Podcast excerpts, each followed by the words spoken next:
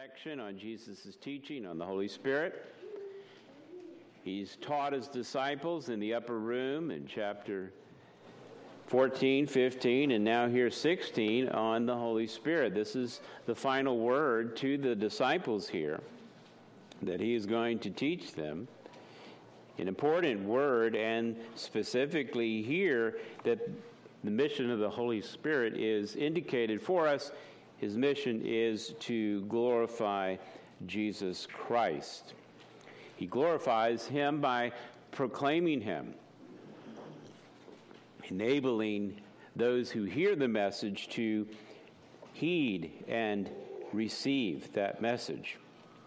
He reminded, if you remember, in this context here in John chapter 16, that he's going away. That is, Jesus would be ascending back to heaven from above where he came. He's going away, and the disciples, though, they're mostly concerned about their own personal loss. They're sorrowful. They'll miss Jesus, which is understandable. And so Jesus has to remind them here in this context, verse 7, that him going away is actually better for them. It is of great advantage, because ascending on high creates the condition which Jesus has fulfilled all righteousness, has atoned for sin, is ascending as the King of glory, restored in that perfection, and it is based on that accomplishment that something unique will happen, and that is he will send the Holy Spirit. It'll be profitable for them individually and corporately as the body of Christ here in the earth to have the Holy Spirit to work in a unique way, because there's a great mission for the disciples. They have really a monumental task. They are, after all, disciples of Jesus Christ, followers of Jesus Christ, or Christians. How could they possibly fill those shoes? How would you like to do that? Monumental task indeed. They would need power from on high, if you will, and that is the role of the Holy Spirit. They're going to proclaim the word. They're going to tell people about the judgment to come, about sin and unrighteousness, and point to the righteous one, that is Jesus Christ. But how will they convince anyone? Well, they'll do so through the power of the Holy Spirit. When Jesus ascended on high, he told them prior to his ascension, you can find in Acts 1:8, that they will receive power when the Holy Spirit comes. And they will be my witnesses in Jerusalem, Judea, Samaria, and to the ends of the earth, and might I add, to the end of the age. It is that Holy Spirit that will come along and provide the power behind the very message that is proclaimed by these disciples, these who are to follow in the steps of Christ. They can't do it on their own. It is the convincing power, then, of the Holy Spirit who will use that proclamation of the word. Not words of men's wisdom, but the simple preaching of the cross. The Holy Spirit will take that word and powerfully work.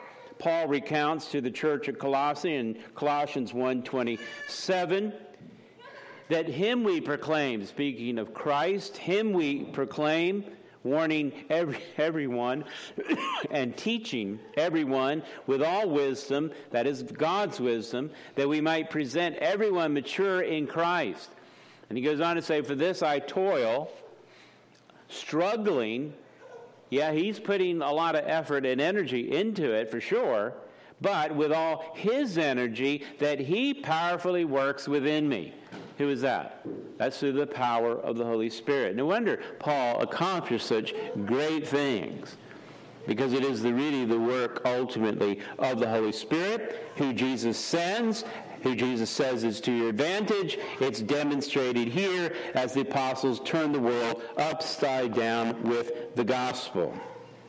It is the Holy Spirit who empowers this proclamation, then, to accomplish the purposes for which it's intended.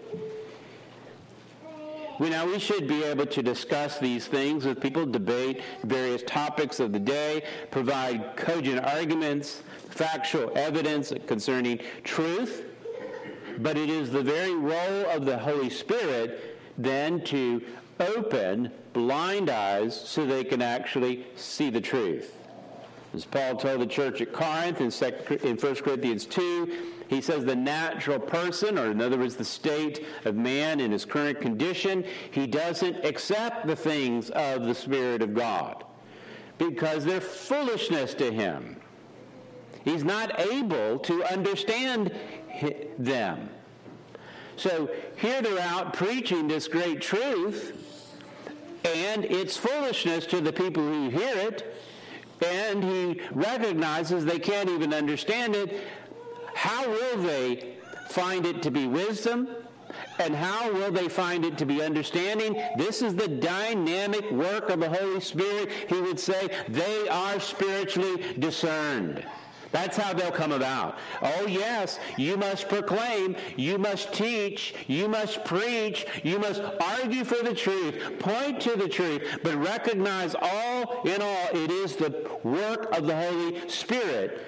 He will enable blind eyes to see, deaf ears to hear, and dead hearts to pump again with the very life of Christ. He would tell the church in his second letter to Corinth, chapter 4, that our gospel then is veiled. It is veiled to those that are perishing. You ever feel like that when you're out preaching the gospel as though they can't even see it? You explain it, you put it out there, and as if it's completely covered up. Because the God of this world, he will say, has blinded the minds of the unbelievers. They don't have eyes, and then they've got a mask over their eyes. They can't see. It is to keep them from seeing what? The light of the gospel of what? Of the glory of Christ, who is the image of God. For what we proclaim, and that is Paul's work, what we proclaim, well, it's not ourselves, but Jesus Christ as Lord. And with ourselves as servants for Jesus' sakes. For God who said, let the light shine out of the darkness. This is God at creation. He said, let there be light. That's what he's pointing to. In that analogy, he says, he has shown in our hearts to give us the light of the knowledge of the glory of God in the face of Christ Jesus. Do you have the light and the knowledge of the glory of God in Christ Jesus? Do you see him? Do you have affections for Christ? An appreciation for him? A love for Christ? Do you have a knowledge of who he is? Can I tell you where it comes from? This is the enabling power of the Holy Spirit. It isn't because you're lucky. It isn't because you're a good intellectual thinker. It isn't just because you come across some great ideas. This is the dynamic work of the Holy Spirit who has come to show us the glory of God in the face of Christ Jesus. And, beloved, it is glorious, enabled by the Holy Spirit. This is the work of the Holy Spirit to which Jesus points to now as he hands this off to the Holy Spirit who is to come as he teaches his disciples then and now. It is significant and important for us to know this. Note our key phrase will be in verse 14. I'll read a little bit more of the context in a minute, but I just want you to highlight, circle, know at least this. Verse 14, he will glorify me. That's what the Holy Spirit does. Jesus sends the Holy Spirit. What's he going to do? What is he doing then? What is he doing now? He is glorifying Jesus Christ. That's important to know. Let's read it in its context, and I'll just pick up at verse 4 of chapter 16. But I've said these things to you so that when their hour comes, you can remember I told them to you. I didn't say these things to you from the beginning because I was with you. But now I'm going to him who sent me, and none of you asked me where you're going. But because I have said these things to you, sorrow has filled your heart. Nevertheless, I tell you the truth, it is to your advantage that I go away. For if I do not go away, the Helper will not come to you. But if I go, I will send him to you. And when he comes, he will convict the world concerning sin and righteousness and judgment. Concerning sin, because they do not believe in me. Concerning righteousness, because I go to the Father, and you will see me, and you will see me no longer. Concerning judgment, because the ruler of this world is judged. I still have many things to say to you, but you cannot bear them now. When the Spirit of truth comes, he will guide you into all truth, for he will not speak of his own authority, but whatever he hears, he will speak, and he will declare to you the things that are to come. He will glorify me, for he'll take what is mine and declare it to you. All that the Father has is mine, and therefore I said that he will take what is mine and declare it to you. Let us pray. Oh, Father, I pray through the power of the Spirit, would you indeed declare these things of Christ to us? For some, it may be your first glimpse of the glory of Christ, and may they indeed from their heart confess him as Lord. For those of us who cherish Christ, may our cherishing be stronger. May our affections grow deeper. May our knowledge increase in Christ, that we might truly grow in grace and the knowledge of you. And may it be that which has a great and profound practical implication in all of our lives. I pray this in Christ's name. Amen. This step here that we're looking at follows the work of the Holy Spirit to the saints, as we talked about last week. He will, verse 13, the Spirit of truth, as he's described, just as Christ is truth, here the Spirit is truth. They're one and of the same essence. When he comes, he will guide the believers into that truth, that is, into Christ's truth. But notice verse 14, as I mentioned, here is his second aspect for the work of the Holy Spirit to the saints, and that all that he does will glorify Jesus Christ. Verse 14, he will glorify me. Glorifying here is, in this sense, is showing forth or revealing. That is, revealing that which is beautiful about Jesus Christ, that which is perfect in every respect. God is ultimately concerned with displaying his glory. The heavens declare his glory even now. All creatures do. They show forth the beauty of his handiwork, his design, and how he holds this together. But most of us function in great blindness. It will take the Spirit of God to be able to demonstrate and to show forth his glory. But this is ultimately what God is about. In our catechisms, we ask what's the chief end, that is the purpose of man. It's to glorify God, to show forth his glory and enjoy him forever.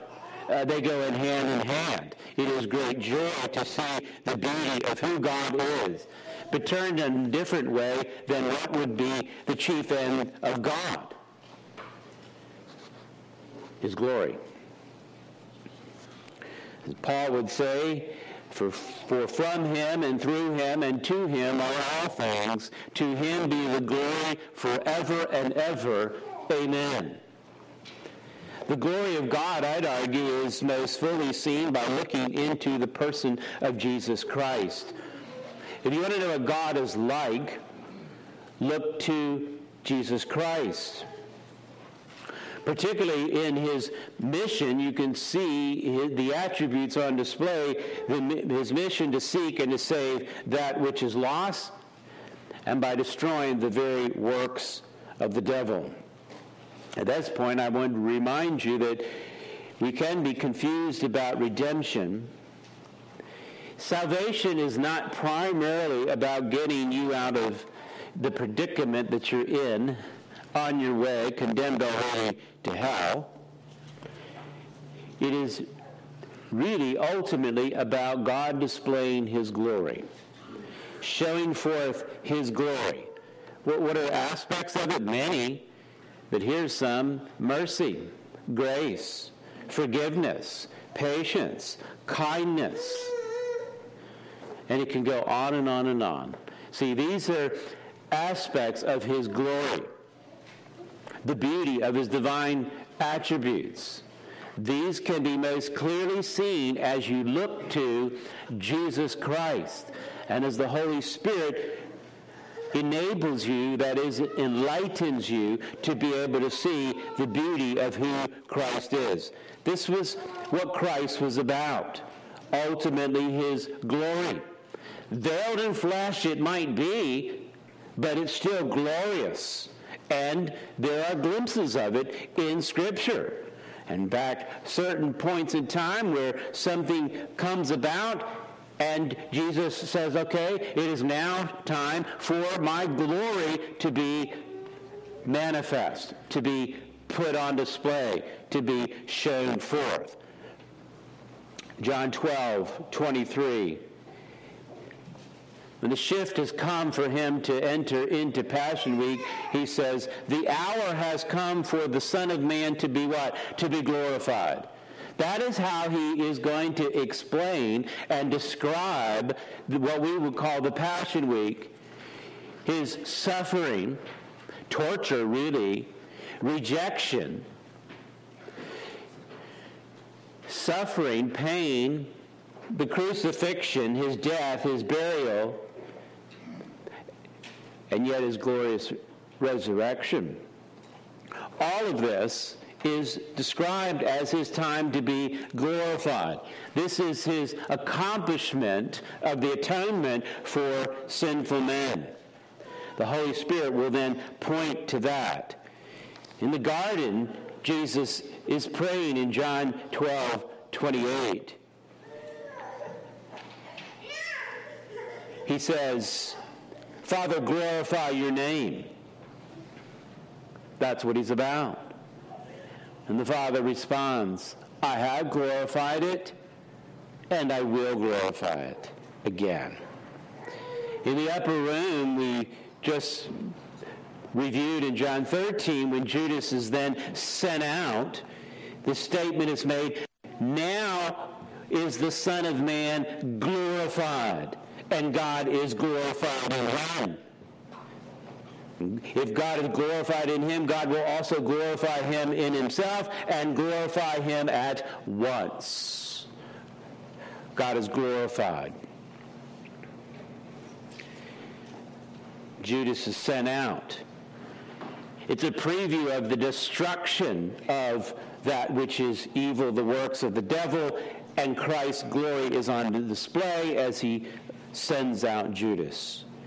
In John chapter 17, Christ finishes his mission. As he's finishing it up, he says, I've glorified you on earth, John 17:4, having accomplished the work that you gave me to do. Now, Father, glorify me in your own presence with the glory that I had with you before the world existed. Remember, in the incarnation, he has the glory, but it's veiled in flesh. And now here, sitting on high, his glory will be shown in fullness. This is the beauty of Christ. And his glory is now fully on display. The work of the Holy Spirit then, here in our text, as Jesus would say in verse 14, he's sent by the Father and the Son to continue the same mission, that is to glorify or show forth the beauty of who God is, and specifically in drawing sinners to see the beauty of Jesus Christ and bringing them to confess Jesus Christ as Lord and worship him to the glory of God the Father. Redemption ultimately is centrally focused on Jesus Christ. And the Holy Spirit functions as a spotlight, a floodlight, to point to the cross. That's what the Holy Spirit is about, pointing to Christ. Jesus Christ alone is prophet. Listen to him. He is priest, interceding for you. And he is King of Kings and Lord of Lords. He is the only mediator, and is one of the reasons we use this phrase from a Reformed perspective, and that is solus Christus, that is Christ alone. The Father sent the Son to reveal the glory of God, and the Holy Spirit then illuminates that glory.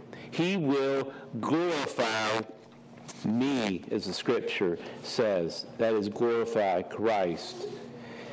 Secondly, in our text, notice verse 14 of John 16, he will glorify, show forth, that is declare, and specifically the object, let me focus on, it is on Jesus Christ, as I've already alluded to. This is the opposite of magnifying and glorifying himself. That is, he's not going to glorify himself, show forth himself.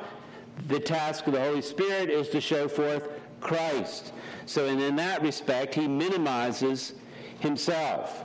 A number of theologians describe then the Holy Spirit, the third member of the Trinity, not that it's any lesser, but that he functions more or less like the silent member.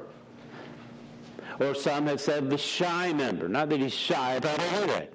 But the point is this, the work of the Holy Spirit is to do what? Is to magnify Jesus Christ. It isn't to magnify himself.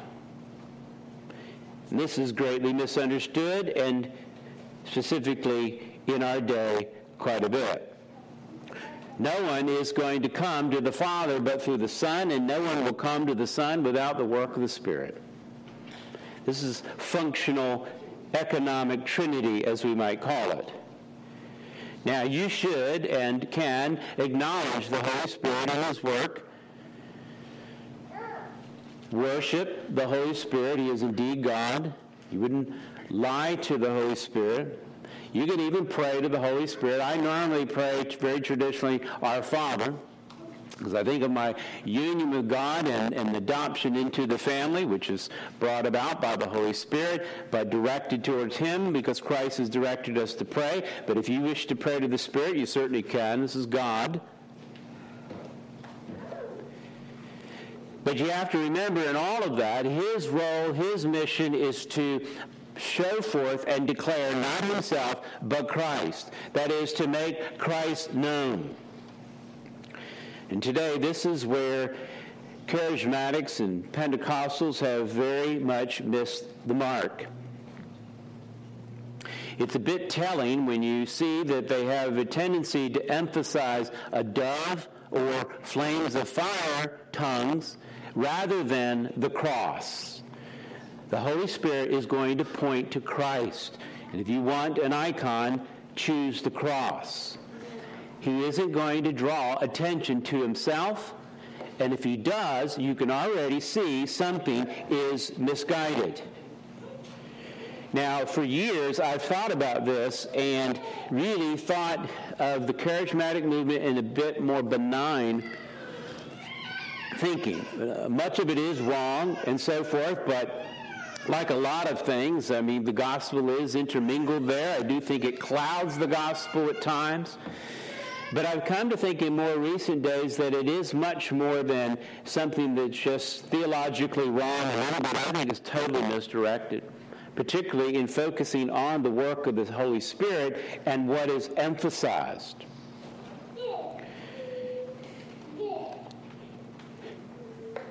John MacArthur has done a yeoman's work on this. I don't even remember how many years ago that I read Charismatic Chaos, 20 or 30, however old it is. I didn't look it up. And then he came out with a new work called Strange Fire. One of the things that I have to compliment him about is that he doesn't mind standing up to bat and hitting a home run. Not afraid of what others might say. And this is a hard thing to take on, because what we'd rather do is have the, Rodney King theology where everybody just gets along. Well, that'd be fine if we were all in Christ, but we're not. And there's great danger out there. And the apostles have constantly told us to be aware of false prophets, and this is a great way in which the Holy Spirit's role, as I thought about it now, particularly in the text, of what his objective is. This is taking his role and really blaspheming God. Because if you don't wind up focusing on Christ, you've totally missed the mark. And there's no salvation any other way. There's no mediator between God and man other than the person of Jesus Christ. We'll be talking about this to a greater length on our Wednesday. I encourage you to participate. We can chat about this a little bit more. We happen to be going through church history on Wednesday nights, and we're right here in 1900s as the beginning of the Pentecostal movement. But let me just read a couple selections, if I have time here, from MacArthur's work and comment here in his book called Strange Fire. I recommend getting it. In it, he states this: the charismatic theology has turned the evangelical church into a cesspool of error and a breeding ground for false teachers. It has warped genuine worship through unbridled emotionalism, polluted prayer with private gibberish, contaminated true spirituality with unbiblical mysticism, and corrupted faith by turning it into a creative force for speaking worldly desires into existence. By elevating the authority of experience over the authority of Scripture, the charismatic movement has destroyed the church's immune system, uncritically granting free access to every imaginable form of heretical teaching and practice.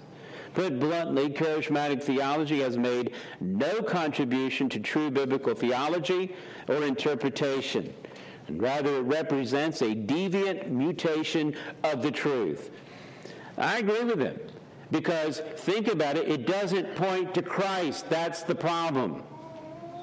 Like a deadly virus, he goes on, it gains access into the church by maintaining a superficial connection to certain Christian characteristics. But in the end, it always corrupts and distorts sound teaching, and the resulting degradation, like a doctrinal version of Frankenstein's monster, is a hideous hybrid of heresy, ecstasy, and blasphemy, awkwardly dressed in the tattered remnants of evangelical language. It even calls itself Christian, but in reality it's a sham, a counterfeit form of spirituality that continually morphs as it spirals erratically from one error to the next. I wish he would tell us what he really thought about him. He goes on, and I think his point's worth noting. The incredible irony is that those who talk the most about the Holy Spirit generally deny his true work, and that's what I'm getting at. It's a denial of his true work. What is his true work? He will glorify Christ. That's what you should walk away with, to learn and know of Christ. And that's what changed my thought to think, this is not a small thing, this is a big thing, because Christ is hidden, and the work and the power of the Spirit then is blasphemed, if you will. They attribute all kinds of human silliness to him while ignoring the genuine purpose and power of his ministry, freeing sinners from death, giving them everlasting life, regenerating their hearts, transforming their nature, and empowering them for spiritual victory. confirming their place in the family of God, interceding for them according to the will of God, sealing them securely for their eternal glory, and promising to raise them from that to immortality in the future. To promulgate a corrupted notion of the Holy Spirit and his work is nothing less than blasphemy. It's not benign, it's blasphemy. Because the Holy Spirit is God. He's to be exalted, honored, and adored along with the Father and the Son. He is to be glorified at all times, for he is and he does. He is to be loved and thanked by those he indwells, but for that to occur, he must be worshipped in truth. It's a sad twist of irony that those who claim to be the most focused on the Holy Spirit are the ones actually doing the most to abuse, grieve, insult, misrepresent, quench, and dishonor him. And how do they do it? By attributing to him words he didn't say, deeds he didn't do, phenomena he didn't produce, and experiences that have nothing to do with him. They boldly plaster his name on that which is not his work. In Jesus' day, the religious leaders of Israel blasphemously attributed the work of the Spirit to Satan. The modern charismatic movement does the inverse, attributing the work of the devil to the Holy Spirit. Turn to 1 John chapter 4. 1 John chapter 4, I'll give you another mini sermon. You may want to take a note. I won't preach this one, although I'd like to. Jonathan Edwards dealt with a false understanding of the Holy Spirit in his day, the Great Awakening. It was a day in which many truly came to Christ.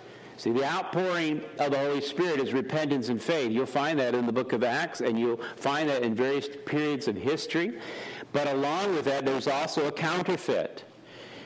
Although when Jonathan Edwards preached Sinners in the Hands of an Angry God, and by the way, there was not any emotionalism in it. If I was preaching it, you guys would feel the emotion. This is just who we are, I guess, in our culture today. There he was just reading it. He couldn't, as I understand it, he couldn't even finish reading through it. And they were kind of falling over the ground, wanting to repent and believe and be saved. It was truly a work of the Holy Spirit. But around that, and he had great concerns, and that many were not truly being convicted by the Holy Spirit to confess Jesus as Lord. They were just following kind of group thing, right? They were all jumping in. And then some of them were engaging in various responses and so forth that might have been their own emotional expressions, but not really a true conviction of the Holy Spirit. And so we wrote a book and challenged the folks to think about those things, to see, okay, what does it look like for the Holy Spirit to magnify, to glorify Jesus Christ? And in his style, he used the exposition of Holy Scripture as a test for that very thing. If you're there, not there, turn there. 1 John chapter 4. 1 John chapter 4. And the Apostle John, same one who wrote this gospel, John, that we're going through, wrote this under the inspiration of the Holy Spirit. Beloved, don't believe every spirit, but test the spirits to see whether they are from God. For many false prophets have gone out into the world. So, get it? He said there's some things that are true and some things that are false. So how do you measure, and how are you going to go about testing that? And in the exposition here, he gives you a way to test it. Let me enumerate it for you. And then I'll show you where he found it in Scripture, here, in this text. Number one, this is how you know it's the Spirit of God. How would you know it's the Holy Spirit then working? He's going to exalt Christ, so what would that look like? Verse 2, every spirit that confesses Jesus Christ has come in the flesh is from God. So number one, he magnifies or exalts the true Christ. In their particular circumstances at this time, this was the onset of maybe proto-Gnosticism or Doceticism, the idea that material things can't be good, so therefore Christ couldn't have taken on human flesh. We've already read earlier the Carmen Christi from the hymn of Christ in Philippians 2. What does it say? He took on the form of a servant. He took on flesh. He was born of a Virgin Mary. Scripture has been clear about that, and yet here teachers were teaching the false doctrine. And how is that measured? Because it presents a false Christ. So the true work of the Holy Spirit is going to produce a true Christ. And many in the charismatic movement have a false view of Christ. A lot of aberrant theology is thrown on there. Here's number one. How do you know it's really the Spirit's work? Because he exalts Christ and he exalts the true Christ. Second aspect here in our text here, if you notice, look down, well, he goes on and delineates, that will be John in here, that is, that which is opposite to it, by the way, is the spirit of Antichrist, verse 3. The spirit of Antichrist. So he didn't think lightly of it either, by the way.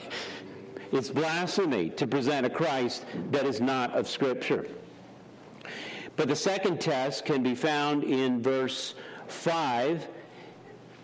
They're from the world, and they speak of the world. That is, those that are given a false view, and where the Spirit is not working, they speak from the world. And the question would be, does it oppose worldliness? And this is not just in your lifestyle choices. This is in worldliness thought, worldliness thinking, the ideologies that come from the heart of man and ultimately the devil, Antichrist, but that are not Christ's words. So they speak worldliness. And number 3, verse 6, John said, we're from God. That is, We're an apostle. We've been given the words of God, and he wrote it down. He wrote this Gospel of John. He's writing this epistle. He'll write the book of Revelation. All of this has been given to John. How? By the Holy Spirit, who inspired him to write it, right? And you can tell because they will listen to us. Whoever knows God listens to us. Whoever is not from God doesn't listen to us. They will not hear the apostolic message that is put in Scripture. They reject the Scriptures. And the point is, the Holy Spirit will always point back to the Scripture. Okay? And this is what I attempt to do. I have a lot of ideas about a lot of things, but I hope, and some things we may have to agree to disagree on, but in the end is the authority by which we're going to point to is the Scriptures. And that's how you know it's the work of the Holy Spirit. Yes, you want to examine the Scriptures to see if they're so, but that is our source, not our own mind, not our own ideas and ideology. Everything relates to the Scriptures, and this is where the Holy Spirit is going to, as we've talked before, guide you in what? All truth. He will bring out remembrance of what Christ has said. Number 4, does it elevate, then, the truth? Following in verse 6 here, by this we know the spirit of truth and the spirit of error. Who's the spirit of truth? It's the Holy Spirit. The truth then is elevated. And finally, number 5, his test was, well, does it produce a love for God and a love for one another? Verse 7. Beloved, let us love one another, for love is from God. And whoever loves has been born of God and knows God. In the end, we're not talking about a superficial affections for one another, but a true love for one another in the body of Christ. Did you get that? His test then, to test what is being proclaimed is, does it exalt the true work of Christ? Does it oppose worldliness? And this would include thought. Does it point people to the Scripture? Does it actually elevate the truth. Is that what's magnified? Because remember, Christ indeed is the truth. And does it produce a love for one another that is ultimately founded in Christ? I think it's an excellent guideline on how the Spirit might glorify Christ and how you might be able to measure that. Christ is ultimately exalted. Christ is glorified. That's how it'll be brought about. Look back to John 16 and verse 14. In the Holy Spirit's work, exalt Christ, it'll be the true Christ, and in verse 14, you have a phrase twice there so that you don't miss it. He's going to take what is mine and declare it to you, verse 14, and it's repeated in verse 15. He will take what is mine and declare it to you. Because the Father has given that to me. It's mine, it's the Father's, it's the Spirit, and in that sense they are one. This is talking about the triune Godhead. He'll continue the ministry of Jesus Christ. That's what's going on. The Holy Spirit is not being sent to start another kingdom. He is to continue Christ, because Christ is revealing the kingdom of God, and the Holy Spirit is pointing to that very kingdom. Calvin, in his Book 3 of his Institutes, affirms the Holy Spirit is the bond by which Christ effectually unites us to himself. It must be so, for as long as Christ remains outside of us and we are separated from him, all that he has suffered and done for salvation of the human race remains useless and of no value for us. The Holy Spirit ministers across the ages, bringing Christ and his salvation to those living before and after his redemptive work.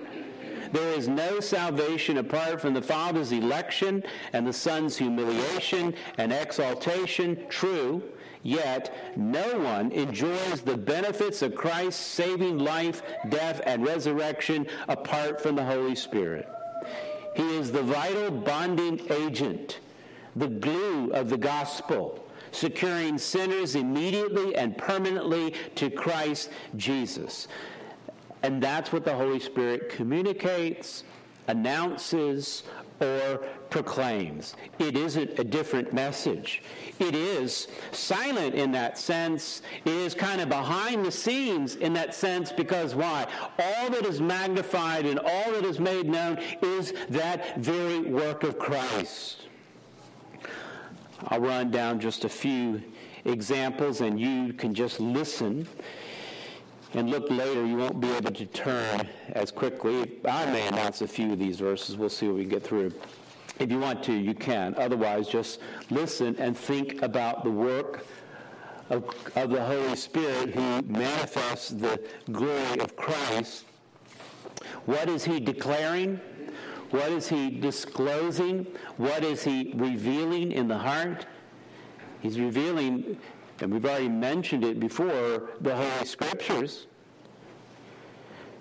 2 Timothy 3:16, no prophecy was produced by the will of man, but men spoke from God as they were what?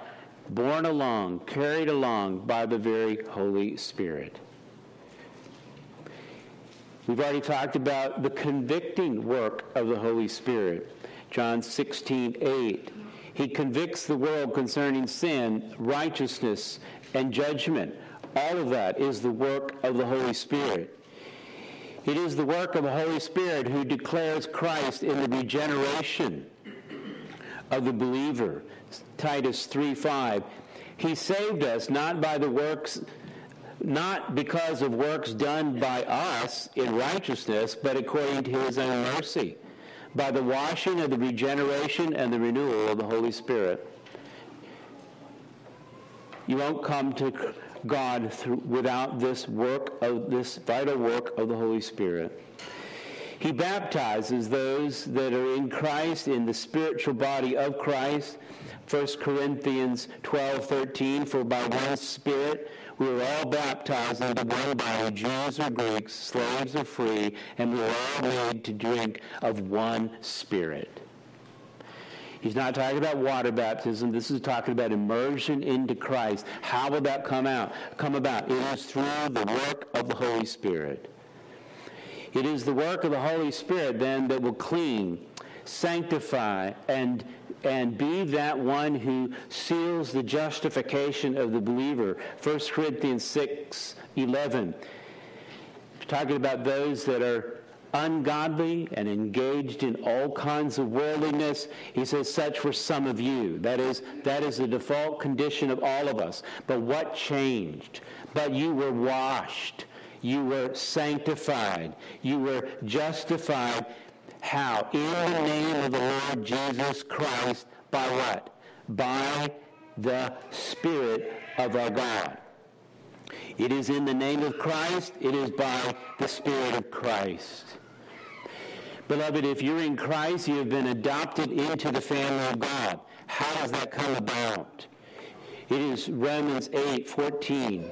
Those that are led by the Spirit of God are indeed then sons of God. For you didn't receive the spirit of slavery to fall back into fear, but you have received the Spirit, that is the Holy Spirit, of adoption as sons, by whom we cry, Abba, Father. We're adopted into the family. We're made one with Christ, but note the work of the Holy Spirit. It is the very Spirit of God who adopts us into his family as sons. It is the Spirit who sanctifies. Romans 15:15. Paul talks about his circumstances as a minister of God. It's a grace that has been given to him to preach the gospel then to the Gentiles, that they might be saved. He would say that they might be acceptable and then sanctified by the Holy Spirit. They are set apart in Christ. It is the Holy Spirit who would do this very work. In Christ Jesus, then, he says, I have reason to be proud of my work for God, for I will not venture to speak anything except that Christ has accomplished through me to bring the Gentiles to obedience by word and deed. How will they then come to obedience of the faith? Is what he's talking about. Verse 19, by the power of the signs and wonders and by the power of the Spirit of God. So that from Jerusalem and all the way down to Iconium, I have fulfilled my ministry for the gospel of Jesus Christ. It is the Holy Spirit who empowers the believer then to serve. Peter would say in 1 Peter 4, whoever speaks as the oracles of God, whoever serves as one who serves by the strength that God supplies, in order that everything of God may be glorified through Jesus Christ. To him be the glory forever and ever. Amen. It is the Holy Spirit, then, that would indwell every single believer in Christ. This is why it is your advantage, because he will indwell every single believer. Jesus would say in chapter 14 and verse 17, even the Spirit of truth, that one that he would send, whom the world can't receive, because it neither sees him or knows him. You know him, for he dwells with you, and he will be in you. It is the Holy Spirit, then, that will grant the gifts that are required and needed for the church. 1 Corinthians 12. He says, I want you to understand this, 1 Corinthians 12:3, that no one speaking in the Spirit of God ever says Jesus is cursed, and no one can say Jesus is Lord except by the Holy Spirit. He's not saying they can mouth the words, anybody can say whatever they want to say. He's saying truly from the heart. The only reason that folks don't, they say Jesus is accursed is because they don't have the Holy Spirit, and any way in which someone would confess that Jesus is Lord, it is because the dynamic work of the Holy Spirit. He says there's a variety of gifts, but it's the same Spirit. There's a variety of services, but the same Lord. There's a variety of activities, but it's the same God who empowers them all and everyone. To each is given a manifestation of the Spirit for the common good. What's the common good? It's for the church. Beloved, every one of you have been given, if you're in Christ, you have been given the Holy Spirit. He will empower you, will gift you to be able to do the work of the ministry to which you're called. And it includes, by the way, the love for one another. So I'm not a natural loving person. It is the Spirit of Christ to work in your heart and give you compassion for other people. It is the Holy Spirit who will fill us, is the term that we often use, Ephesians 5:18, where it says, don't be drunk with wine, but be filled with the Holy Spirit.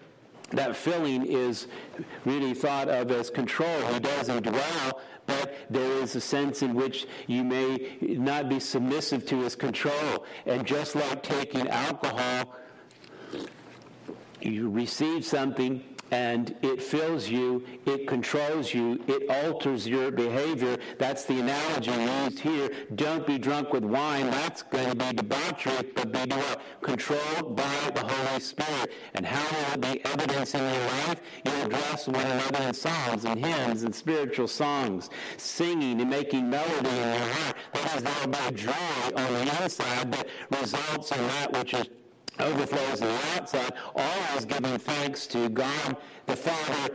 How? In the name of the Lord Jesus Christ. Remember, he's always going to be pointing back to that. Not to himself, but to Christ. It is the Holy Spirit who declares the glory of Christ in killing sin in your life. If you struggle with sin and habitual sins and things like that, it is the Holy Spirit who will work in your life to kill that, Romans 8:13. Because if you live according to the flesh, you're going to die. That's characteristic of an unbeliever. But if by the Spirit you put to death the deeds of the flesh, you will live. It is the work of the Holy Spirit, silently behind, bringing about conviction of sin and judgment. It is the Holy Spirit, Galatians 5:22, that will bring about the fruit of faith and obedience. The fruit of that Spirit that works within the believer is love, joy, peace, patience, kindness, goodness, faithfulness, gentleness, self-control, against which there is no law. In other words, we're all for that, right? And those who belong to Christ Jesus have crucified the flesh and its passion and desires. If we live by the Spirit, let us also keep in step with the Spirit. It is the Holy Spirit who will declare the words of Christ by guiding in the truth, as I've alluded to already in the Scriptures in John 16, verse 13. He will guide. He won't speak of his own authority. That is, going to speak in the same essence, not something new, but bring that to remembrance of Jesus Christ and the teaching of Jesus Christ. It is the Holy Spirit. The Spirit, Paul would say in Ephesians 1, the Spirit of wisdom and revelation of the knowledge of Jesus Christ. It is by the Holy Spirit that you will have your eyes and your hearts enlightened, that you may know what is the hope to which he has called you, and what are the riches of the glorious inheritance of the saints. It is by the Holy Spirit, Ephesians 3:18, that you can have the strength to comprehend with all the strength, with all the saints, what is the breadth and length and height and depth, and to know the love of Christ that surpasses all knowledge, and that you might be filled in the fullness of God. He does a lot more than we can imagine, and I can go on and on and on and on and on. Don't miss the work of the Holy Spirit. It's not nonsense. It's not gibberish. It's not foolishness. This is absolutely serious. If you want to exalt Christ in your life, see the work of the Holy Spirit work in your life. And one of my favorite aspects of his work, Ephesians 4:30, the Spirit of God by whom you were sealed for the day of redemption. He has a lot of work to do, a lot more that we can even discuss. All of this is behind the scenes. You probably don't think about the Holy Spirit doing this and more constantly, because his goal, his role, his mission is to do what? Glorify Christ. He is to shine the light on Jesus Christ, because without the Holy Spirit, you would remain in absolute darkness. You see Christ?